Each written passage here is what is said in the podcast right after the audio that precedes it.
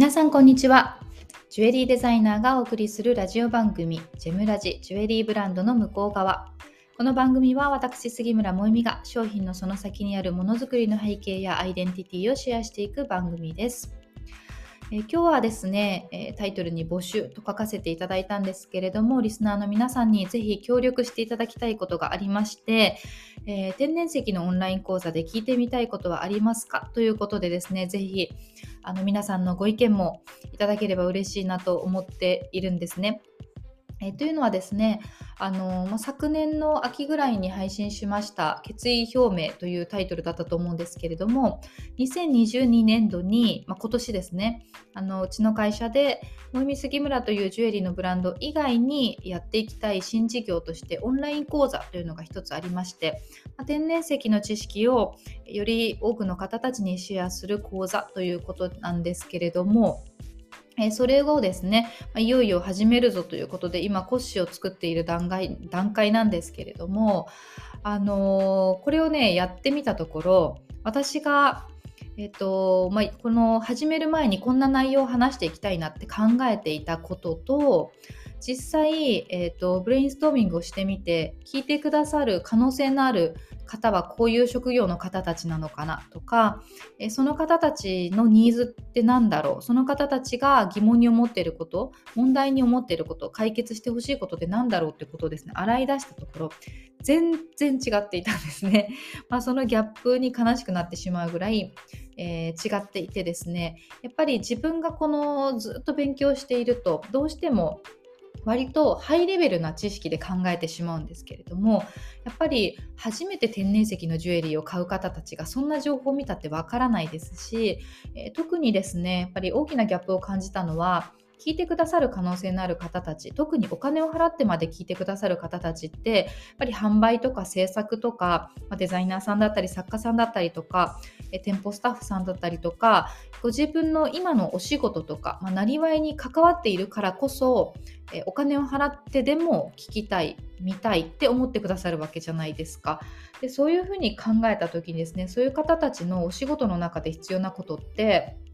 石の知識えー、じゃない部分も結構大きいんですね。例えば販売する方たちだったら売り方もそうですし、ネット販売だったらネットの売り方も違いますし、えー、インスタとか上げるとき、それからオンラインショップに載せるときの写真の撮り方とか、値段の付け方ってこれで大丈夫なのかなとか、コーディネートの方法とか、マーケットの情報とか、全然意思と関係ないんですよね。そういう方たちのニーズを考えると。ね、そういうふうに考えるとやっぱりあの自分よがりでというか、え、私がこれを伝えたいみたいなことではなくて、え、皆さんのあのえが知りたいと思うことをねあのよりふんだんに盛り込まなければいけないなということをね、まあ、この段階で気づけて本当に良かったなと思うんですけれども今考え直しているんですね、えー、なのでこのスタンド FM、えー、それから今ポッドキャストを始めましたが音声配信を聞いてくださっている方はやっぱりジュエリーに興味があったりとか天然石コレクターさんだったりとか、えそれから販売のお仕事されてる、え作るお仕事されてる方たちすごく多いと思うのであの同業の方も多いと思いますのでのぜひですねなんか販売してる時にお客様にこういうこと聞かれて答えられなくて困ったんだよねっていう経験とか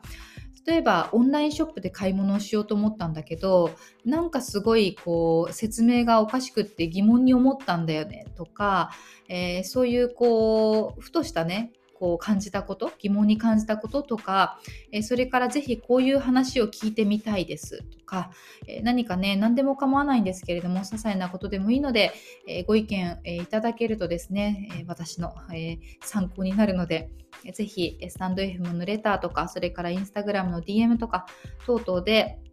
あの送っていただけると、え、大変助かります。えー、そういうふうにしていくとね、やっぱりあのその講座の内容もよりあのニーズに近いものにね、していけるかなというふうに思っているので、ぜひご協力ください。で、まあ、もともとね、この講座をなぜ始めようと思ったかっていうと、まあ、その決意表明というあの配信もあのリンク貼っておくので合わせて聞いていただければと思うんですけれどもあの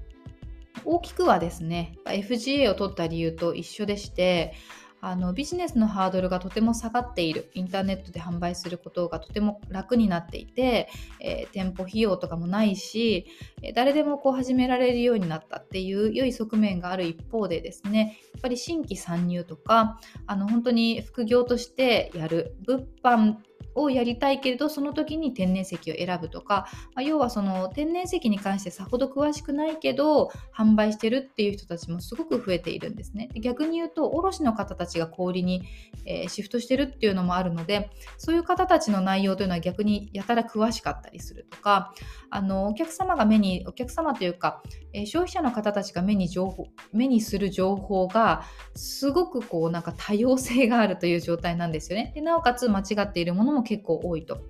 で、え私自身のブランドはまあ、そういった中で同じたあの土俵に立たされている中でも、えー、私のブランドのファンと、えー、して買ってくださる方たちに対してはですねより、えー、信頼のおける情報を、提供できるように信頼していただけるブランドになれるようにということで FGA を取ったわけなんですけれどもでもやっぱりそれを自分のためだけそれからブランドのファンの方たちだけに使うのではなくて、えー、今のそのあの状況というのをより良くしていくためにもっと広い方たちにシェアをしていくべきだなというふうに考えているというのがありますそしてもちろん現実的にはですね会社としてそれから子どもを育てていくために収入の柱を、特にあのオンラインコンテンツってね在庫あのこう特に貴金属なんて本当に今異様に高騰してますから価格が。え、なのでそういった意味でもあのコストをかけずに、えー、それからストックしているいけるということで、まあ、そういう現実的な面でもこのオンライン講座を始める、えー、というのがねあるんですよね。で私が一つ思っていることはやっぱり10年前とは全然違うのであの何て言うかな販売さんが知っておく販売員さんが知っておくべき情報とか作り手が知っておくべき情報とか、えー、あとその消費者が知っておくべき情報みたいなのがそれぞれ専門分野では違うとは思うんですけれどもある程度共通認識みたいなのがあっていいんじゃないかなって思うんですね。あの何かの本かなんかで読んだんですけれどもアメリカのなんか家電量販店がカメラの専門店だかなみたいなところであのの話でですね、スタッフが全員、プロのフォトグラファーっていうところがあって何かのビジネス書とかだと思うんですよね。あのビジネスの例として載っていたので。で、えそれがすごくあのうまくいってると。でつまりそのえーと、例えばヨドバシカメラだとしてヨドバシカメラの社員として属してるんじゃなくてみんなプロのフォトグラファーで、えー、それでカメラが好きだからそこのお店を手伝うみたいな形で、えー、販売をやってくれている。だからお客さんが来ても、えー、その販売員さんの知識が半端ないということなんですね。それで顧客満足度がめちゃくちゃ高くてすごくうまくいっていると。でヨドバシカメラも結構その路線に行くということであのメーカーさんから派遣される、えー、スタッフを辞めて、えー、自社で教育をしていくみたいなニュースがどこかで出てたと思うんですけれども、えー、まさしくですねそのアメリカの例でいくと、え調査をしてみたところ自分が買い物に行って、え販売してくれたスタッフが自分よりも知識が高いと思った経験というのが、えすごく少なかったんですね。50%以下40%とか30%とかだったかな、えなのであの販売をしていてもお客様の方が知識が高いっていうことも大いにありえるわけですね。こういう専、えー、天然石とかもやっぱりそうだと思うんですよ。なので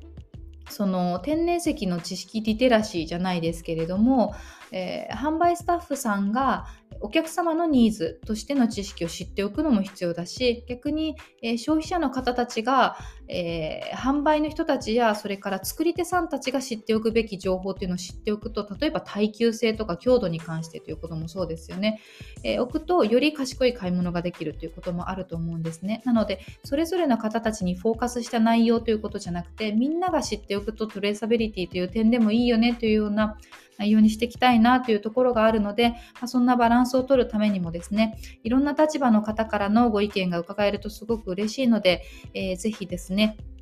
あのレターや DM、えー、メール等で、えー、こんなエピソードあったよ、こんなこと疑問に思ってるよということを、えー、教えていただければ嬉しいです。えー、というわけでね、今日はこの辺にしたいと思いますが、ぜひ皆さんのご協力お待ちしております。それでは次回またお会いしましょう。